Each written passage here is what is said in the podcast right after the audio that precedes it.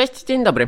W dniu odpoczynku Vuelta Espania mam dla Was podsumowanie drugiego tygodnia hiszpańskiego turu. Ja nazywam się Marek Tyniec i regularnie komentuję dla Was najważniejsze wydarzenia w wyczynowym kolarstwie. Najważniejszym wydarzeniem w wyczynowym kolarstwie jest oczywiście Vuelta Espania. Najpierw słowo wytłumaczenia, bo w niedzielę nie było podsumowania e, i zapowiedzi. Tak się złożyło. Byłem na Mistrzostwach Polskich maratonie w Wiśle i tam e, honorowo zszedłem z trasy, zresztą jak bardzo wielu innych mm, zawodników. E, a w niedzielę no, nie ogarnąłem, bo po drodze z Wisły zapoznawaliśmy się z trasą finału Pucharu Polski w Jastrzębiu. No i tak się złożyło, że nie, nie zdążyłem faktycznie nic, nic napisać, bo trochę zmęczenia, trochę podróżowania. Natomiast też nie ukrywam, że ten trend osobisty osobisty ma troszkę wspólnego z Vueltą, zaraz powiem dlaczego. Ma wspólne dwie rzeczy. Po pierwsze, tak jak mówię, trochę, trochę kwestii do ogarnięcia własnych sportowych. Z drugiej strony, no, ta Vuelta mnie troszkę przytłoczyła, szczerze mówiąc, i też zabrakło mi takiej motywacji, żeby to y, pociągnąć w niedzielę. No bo właśnie jest absolutna dominacja ekipy Jumbo Visma i no tak, nie, nie mówię, że smutno, ale ciężko się o tym mówi. Zaraz powiem też dlaczego. Z drugiej strony i ten wątek osobisty jest istotny. Dlatego przede wszystkim zawsze zachęcam Was do jakiegoś takiego um, świadomego, refleksyjnego oglądania kolarstwa, a z drugiej strony no, zachęcam, zachęcam do uprawiania sportu osobiście, e, bo kiedy uprawia się sport osobiście, to łatwiej jest zrozumieć, coś takiego jak zły dzień. E, I tutaj nawiązuję wprost po pierwsze do y, dyspozycji Remco Evenpula y, na przełęczy Obisk, gdzie no, dostał straszny łomot, został usmażony przez Jumbo Visma i ewidentnie miał zły dzień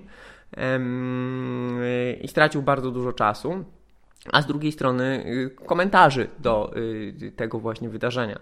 E, no bo Remko nie dał rady, tak? Wielu kolarzy nie dawało rady. Z drugiej strony Remko się podniósł kolejnego dnia i poszedł w ucieczkę, wygrał etap, w kolejnym dniu również poszedł w ucieczce i walczył o wygraną etapową, e, więc Remko się nie poddaje. Jakby tajemnice ludzkiej fizjologii są badane, natomiast są niezbadane. E, jest bardzo wiele elementów, które wciąż są do poznania. Wielkie tury i sporty wytrzymałościowe, takie jak kolarstwo, e, wciąż są dużą zagadką i kwestia dyspozycji dnia czy braku dyspozycji dnia e, jest nadal nie do końca rozpoznana. Podobnie jak kwestia tego, że no, wejście na ten najwyższy poziom, najwyższy poziom jaki e, prezentuje na przykład Jonas Winegor, e, również jest, to, to są wydarzenia jednostkowe. To znaczy zwróćmy uwagę na to, że abstrahując od kwestii pozasportowych, nazwijmy to, poziom, jaki obecnie prezentuje Jonas Winegor, głównie on, jest dostępny zawsze tylko dla nielicznych. I to nie dlatego, że zwycięzca może być tylko jeden, tylko faktycznie jest tak, że na tak wysoki poziom jest w stanie wejść jeden, dwóch zawodników raz na jakiś czas. Raz, dwa razy w sezonie. I osiągnięcie takiego szczytu formy, który umożliwia bicie rekordów, czy pokonywanie rywali z wyraźnym, z wyraźną przewagą, y, to jest sztuka. Oczywiście jest cała masa nauki, jest cała masa do, doboru naturalnego genetyki, oprócz tego fizjologii, technologii, tego wszystkiego. Natomiast to się zdarza rzadko. I już przechodząc troszkę do podsumowania, e, do podsumowania tego tygodnia Vuelty, mm, no to Jonas e, Winegor na Tourmalet e, pojechał wyraźnie szybciej niż o dwadzieścia kilka sekund niż Thibaut Pinot, bo Tourmale, na Tourmale można wjeżdżać z wielu stron. Tutaj wjeżdżali z tej samej strony co Tour de France w 2019 roku. W 2000, tak, w 2019 roku, wtedy wygrywał, wygrywał Egan Bernal. Natomiast no, najmocniejszym, ewidentnie najmocniejszym zawodnikiem w górach był Thibaut Pinot. Thibaut Pinot, który nie skończył tego wyścigu, on tam doznał na etapie tym, gdzie zeszła lawina błotna, a na którym Egan Bernal zapewnił, zapewnił sobie zwycięstwo. Thibaut zszedł z trasy z kontuzją mięśnia. Do tej pory, do tego momentu w Tour de France Thibaut prezentował, był najmocniejszy w górach, to raz, a dwa miał życiową formę. To był ten jeden, jeden moment w jego karierze, kiedy on faktycznie wspiął się na absolutne wyżyny swoich możliwości i w danym roku był faktycznie najmocniejszym zawodnikiem w górach. E, tutaj Jonas Winegor był szybszy na koniec bardzo ciężkiego etapu, to też warto podkreślać, co jakby jeszcze bardziej e, pokazuje no, wybitną dyspozycję Winegora. Mm, natomiast, e, no właśnie, to, jest, to są te krótkie momenty w karierze wielu kolarzy. Bardzo niewielu kolarzy jest w stanie taki moment powtarzać. No i w przypadku Winegora mamy kolejny sezon, w zasadzie trzeci sezon z rzędu, bo pamiętajmy, że podczas y, turu, gdzie był drugi, Tour de France, gdzie był drugi, mm, tak naprawdę od momentu, kiedy zaczął jechać na siebie, był równy w górach lub lepszy Tadejowi, z Tadejem Pogaczarem, bo na moment był szybszy, a poza tym jechali na remis.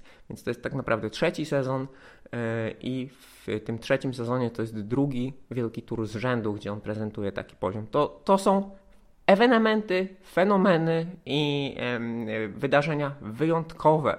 W związku z tym mówienie o Remko, że Remko się skończył, że Remko jest wyłącznie zawodnikiem na wyścigi klasyczne i tak dalej. Pamiętajmy, że Remko już wygrał Vueltę, e, gdzie na tej Vuelcie pokonał dominatora Vuelty, czyli Primoża Roglicza. Primoża Roglicza, który również jest jednym z nielicznych przypadków i dlatego tak e, cenimy Primoża Roglicza. E, Primoż Roglicz jest jednym z tych zawodników, którzy są w stanie po kolejnych upadkach E, dosłownych i metaforycznych, e, czyli upadkach na szosę, jak i upadkach pod tytułem porażkach, podnosić się i powracać na ten bardzo wysoki poziom. Tak?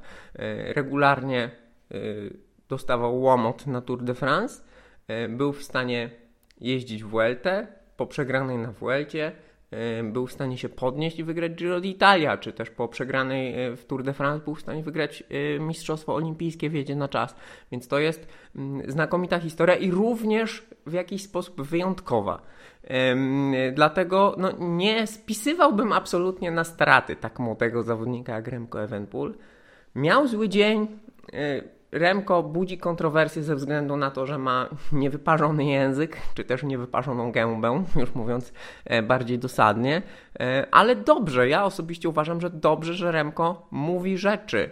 Naprawdę mamy za wielu zawodników w zawodowym peletonie, którzy, u, u, którzy na generyczne pytania tutaj też jest warto zwrócić na uwagę na to, mm, co na Twitterze napisał, czy tam na Xie napisał Adam Hansen, rzecznik kolarzy ym, zawodowych, yy, który zwrócił uwagę na to, że kolarze odpowiadają generycznie, bo dostają generyczne pytania. Remko potrafi odpowiedzieć niegenerycznie na generyczne pytania i poniekąd no, jest bardziej otwarty, może dlatego, że jest młody, może dlatego, że jest bardziej impulsywny i to dobrze, bo tego w kolarstwie brakuje. I jak po tej czasówce na początek, na początku absurdalnej. Już zapomnieliśmy o niej, bo tyle czasu się, tyle rzeczy się wydarzyło. Natomiast ta czasówka na otwarcie Vuelty, po ciemku, w deszczu i tak dalej była absurdem i Remko, kiedy członek jego ekipy powiedział Remko spokojnie, on powiedział nie dość, bo jak ja tego nie powiem, to nikt tego nie powie. A jednak pamiętajmy, że to jest mistrz świata teraz w jeździe na czas, ale wciąż ma tę tęczową koszulkę. Miał ze startu wspólnego, teraz ma wjeździe na czas. To jest gość, wygrywał monumenty, wygrał wielki tour. To jest gość, który ma prawo mówić, nawet jeśli jest młody i bardzo dobrze. Nawet jeśli to budzi kontrowersje, nawet jeśli ktoś uważa, że mówi za dużo czy zbyt bezpośrednio. Ja uważam, że takie postaci są potrzebne, bo jeżeli nie, to ten sport poniekąd umrze i umrzemy z nudów. I to nie chodzi o jakąś głupią rozrywkę, natomiast chodzi faktycznie o, o charyzmę, chodzi o swoje zdanie, o walkę o swój interes.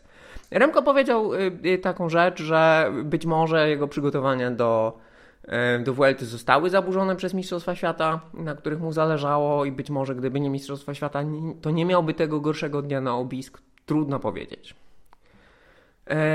W kwestii jakby przebiegu samego wyścigu, no to właśnie już mało pamiętamy, co było tydzień temu, ale warto powiedzieć, że na otwierającej ten drugi tydzień czasówce Remko zrobił, co miał zrobić. E, znaczy, wygrał czasówkę z rywalami w klasyfikacji generalnej, przegrał z Filipoganną. Fajnie, że Filipoganna powrócił. Na płaskiej czasówce, y, no jednak y, takie czasowe monstrum jak Filipoganna, przypominam, rekordzista, wielokrotny rekordzista na torze, w wyścigach na dochodzenie na 4 km, rekordzista świata w jeździe godzinnej, no imponujący zawodnik muskulaturą, techniką, aerodynamiką, wszystkim. No na płaskiej czasówce, gdyby Remko z nim wygrał, to byłaby sensacja ta czasówka na Giro, gdzie Remko wygrał z Ganną, ona jednak kończyła się pod górę. Mm, więc, a tutaj była płaska, w związku z tym ta wygrana Ganny to jest jakby zgodnie ze scenariuszem i zgodnie z duchem sportu, fizjologii i wszystkiego. Natomiast y, wspominałem troszkę w zapowiedziach na Facebooku i o ile pamiętam chyba też y, tutaj w, w podcastowym y, komentarzu, że raczej spodziewam się, że Winegor będzie najsłabszy z tej trójki Evenpool, Roglic, Winegor i tak było. Jakby na to nie patrzeć, Winegor jest drobnej postury góralem. To raz. E, oczywiście znakomicie jeździł w czasówkach na Tour de France, ale one raczej były górzyste, a tegoroczna, gdzie tak zdominował rywali, była po pierwsze górzysta, a po drugie techniczna. E, I tam faktycznie na tę próbę się nastawiał. E, może być również tak, to jest wyłącznie moja spekulacja, że tutaj w przygotowaniach do tej Vuelty, która była, jak już wiemy, zaplanowana przez ekipę Jumbo Visma, start we Vuelcie był zaplanowany dla Winegora, być może bardziej ze względu na charakter wyścigu, na stosunkowo niewielką liczbę kilometrów na czas, yy, liczbę kilometrów jazdy na czas, bardziej postawił na jazdę w górach, co widać, a mniej na jazdę na czas yy, w przygotowaniach do wyścigu. I to wszystko ma duży sens. Natomiast teraz, jeśli chodzi o, o to, co działo się po tej czasówce. Na Laguna Negra mieliśmy stypę, mieliśmy ucieczkę, e, nie działo się w klasyfikacji generalnej, nie działo się absolutnie nic. E, Remko w końcówce był trochę bardziej aktywny. Natomiast e, co jest istotne, że kolarze Ineosu w ucieczce, którzy próbują ratować swój wyścig, ponieśli porażkę fizyczną, taktyczną, mimo tego, że Filip Ganna był niczym Van Aert, pracując na y, Tomasa, dali się pokonać Jezusowi Heradzie. Mieliśmy fajny, płaski finish po nudnym oczywiście etapie, e, gdzie ekipa Alpesinu próbowała rozprowadzać Caden'a Grovesa w takim klasycznym pociągiem. Wszystko wyglądało niemalże idealnie do ostatnich 200 metrów i tam się pogubili, zostali pokonani przez kolarzy UAE i wygrał Molano piękna wygrana, no i fajnie, bo pokonali dominatorów. Więc to też z takiego narracyjnego punktu widzenia świetna rzecz. No i przyszedł ten etap w Pirenejach, gdzie Remko został usmażony już we wczesnej fazie etapu, e, gdzie na obisk poszło dzikie tempo. Pamiętajmy, te tam 40 sekund do Rasmusena, Rasmusena, e, który na obisk ścigał się z Contadorem, a chwilę później został wykluczony z wyścigu nie stricte za doping, chociaż sam się przyznał, że wtedy stosował EPO, ale za unikanie mm, kontroli dopingowych y, przed Tour de France. Tam było dzikie tempo wtedy, tutaj też było bardzo, bardzo wysokie tempo, choć właśnie nie na metę, ale no 40 sekund y, od y, rekordu Rasmussena to jest naprawdę fenomenalne tempo. Eee, no i trudno się dziwić, że ktoś tego nie wytrzymał. Trafiło na Eventpula na jego gorszy dzień. Każdy może mieć w czasie wielkiego turu gorszy dzień. Natomiast jeśli chodzi o samą rozgrywkę na finałowym podjeździe na Turmale, no to dominacja ekipy Jumbo-Visma była dojmująca, choć czasowo nie aż tak duża, bo Winegor wygrał 38 sekund za Juzo. To nie jest tak dużo. Natomiast fakt, że oni sobie rozgrywają, to oczywiście mają przewagę taktyczną, bo jest ich trzech. Jest Kus, lider wyścigu wciąż mający przewagę po ucieczce i utrzymujący się w górach. Jest Kus, jest Winegor, jest Roglic. E, oni mogą robić co chcą taktycznie i robią to, ale robią to też dlatego, że są mocniejsi fizycznie. To nie jest tak bezczelne, jak to, to zrobił Pogacza z Rafarem Majką na e, wyścigu w Słowenii, gdzie zagrali w e, kamień, papier, nożyce. Ale po pierwsze to był mniejszy wyścig w Słowenii, gdzie nie ma takiej konkurencji nie tak eksponowany. jak Vuelta. No i to, to się ogląda z mieszanymi uczuciami ze względu na cały bagaż doświadczeń, jaki mamy oglądając wyczynowe kolarstwo przez lata. Przypomina się drużyna Javis Balan, e, gdzie też rozgrywali to jak chcieli. I takie rozgrywanie jak chcieli wymaga. Wymaga od drużyny Jumbo Visma bardzo wiele e, otwartości komunikacyjnej, zdolności PR-owych e, i z pewnością nie pomoże temu prezentowanie. Jakkolwiek nie chcieliby być sympatyczni, jakkolwiek nie byliby sympatyczni, E, i nie próbowali robić fajnych rzeczy, to pokazywanie identyfikatora mm, akredytacji dla pieska Sepakusa tego nie, mm, nie odplączę, bo przypomnijmy, większość znanych psów zawodników do tej pory w zawodowym peletonie to były psy, których imiona były y, y, kryptonimami na liście Fuentesa, czyli Brillo, Pitti i tak dalej.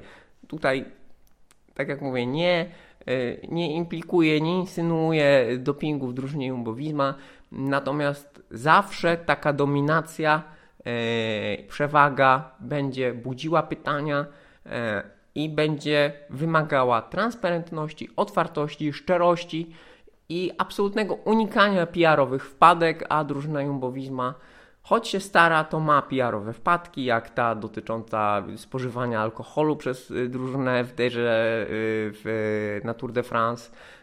W momencie, w którym potem Sepkus obala kawę, y, czyli hiszpańskie wino musujące niemal, niemal na raz i tak dalej, i tak dalej, i tak dalej. To, to, to jest trudny temat i to się wszystko ogląda z mieszanymi uczuciami.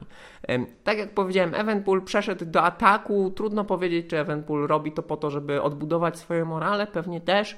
Raczej nie po to, żeby odbudować swoją pozycję w klasyfikacji generalnej. Myślę, że Evenpool po prostu jedzie ten tour w sensie hiszpański tour, po to, żeby tak czy inaczej gromadzić dane, zdobywać doświadczenie na kolejne lata, bo y, pamiętajmy, że Evenpool jest młodym zawodnikiem, on się urodził w roku 2000, ma więc zatem lat 23. Cała kariera przed nim, mimo że nawygrywał się już dużo. No i fajnie, że no, po takim trudnym dniu nie złożył broni. E, przypomina się, i tu znów niefajne nawiązanie do przeszłości, przypomina się Iwan Basso, który z powodu problemów żołądkowych oficjalnie na przełęczy Stelvio e, potem wygrywał etapy, a w kolejnych latach powrócił ze zdwojoną siłą i zdominował Giro d'Italia, ale też właśnie e, po dniu, w którym stracił swoje szanse na wygranie Giro, odbudował się e, i próbował nadal i odgrywał ważną rolę w wyścigu. To jest istotne dla tej Vuelty, ponieważ właśnie mamy i jeszcze jeden kolejny etap, żeby nie przechodzić za daleko do przodu, kolejny etap kraju Basków. E, dzień wcześniej, e, dzień wcześniej Evenpool e, pokonał Bardeta, natomiast w kolejnym dniu nie dał rady m.in. Rui Koście, który w kraju Basków pięknie wygrał etap. Natomiast to jest ważne, bo Evenpool będzie jeśli nic się nie zmieni, jeśli nie, nie zaniemognie, Evenpool będzie ważnym czynnikiem na tej Vuelcie. E, o tym należy pamiętać, bo i teraz przechodząc, e, mamy tak naprawdę trzy etapy, cztery etapy do końca tej Vuelty, e, które mogą być decydujące.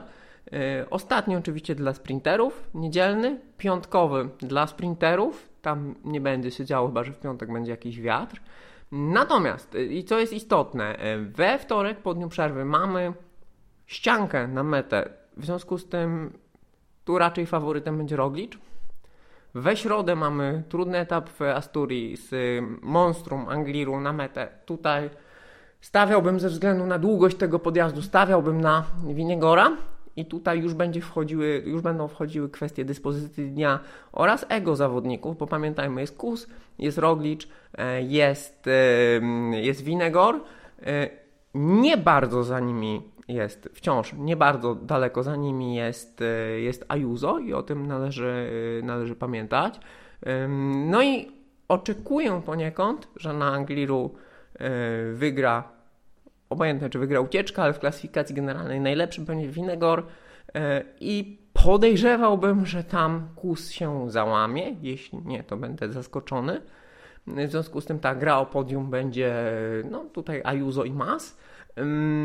No i oprócz tego mamy w czwartek kolejny dzień dla Asturii, dla ucieczki prawdopodobnie po Angliru e, i być może właśnie to będzie etap, na którym Evenpool znów będzie chciał się zabrać w odjazd i być może ktoś z klasyfikacji generalnej pojedzie z nim. Podobnie jak e, w sobotę, gdzie mamy 208 km, bardzo dużo gór e, w okolicach Madrytu, e, bardzo duże przewyższenie, etap trudny do kontrolowania i znów, gdyby Evenpool chciał łowić tam etap, to ktoś, kto jeszcze pozostanie w grze o podium, mógłby się z nim zabrać. I to może być ten czynnik, który będzie zaburzał sytuację w klasyfikacji, w klasyfikacji generalnej. Mm, także to jest to, co ja przewiduję. E, może oczywiście wydarzyć się inaczej. E, stawiam w klasyfikacji generalnej na Winegora, natomiast obserwowanie myślę, że jakby na to nie patrzeć, rosnącego napięcia e, w ekipie Jumbo Visma będzie czymś ciekawym. No choć właśnie no, kibicowanie rozstrzygnięciom wewnątrz jednej drużyny jest trudne. Także moi drodzy, e, jeśli o mnie chodzi, to by było na tyle. E, mam nadzieję, że już bez przeszkód wracam do e, codziennej rutyny zapowiedzi, shortów, podsumowań itd. Tak Także moi drodzy, dziękuję Wam uprzejmie. Do zobaczenia, do usłyszenia. Cześć.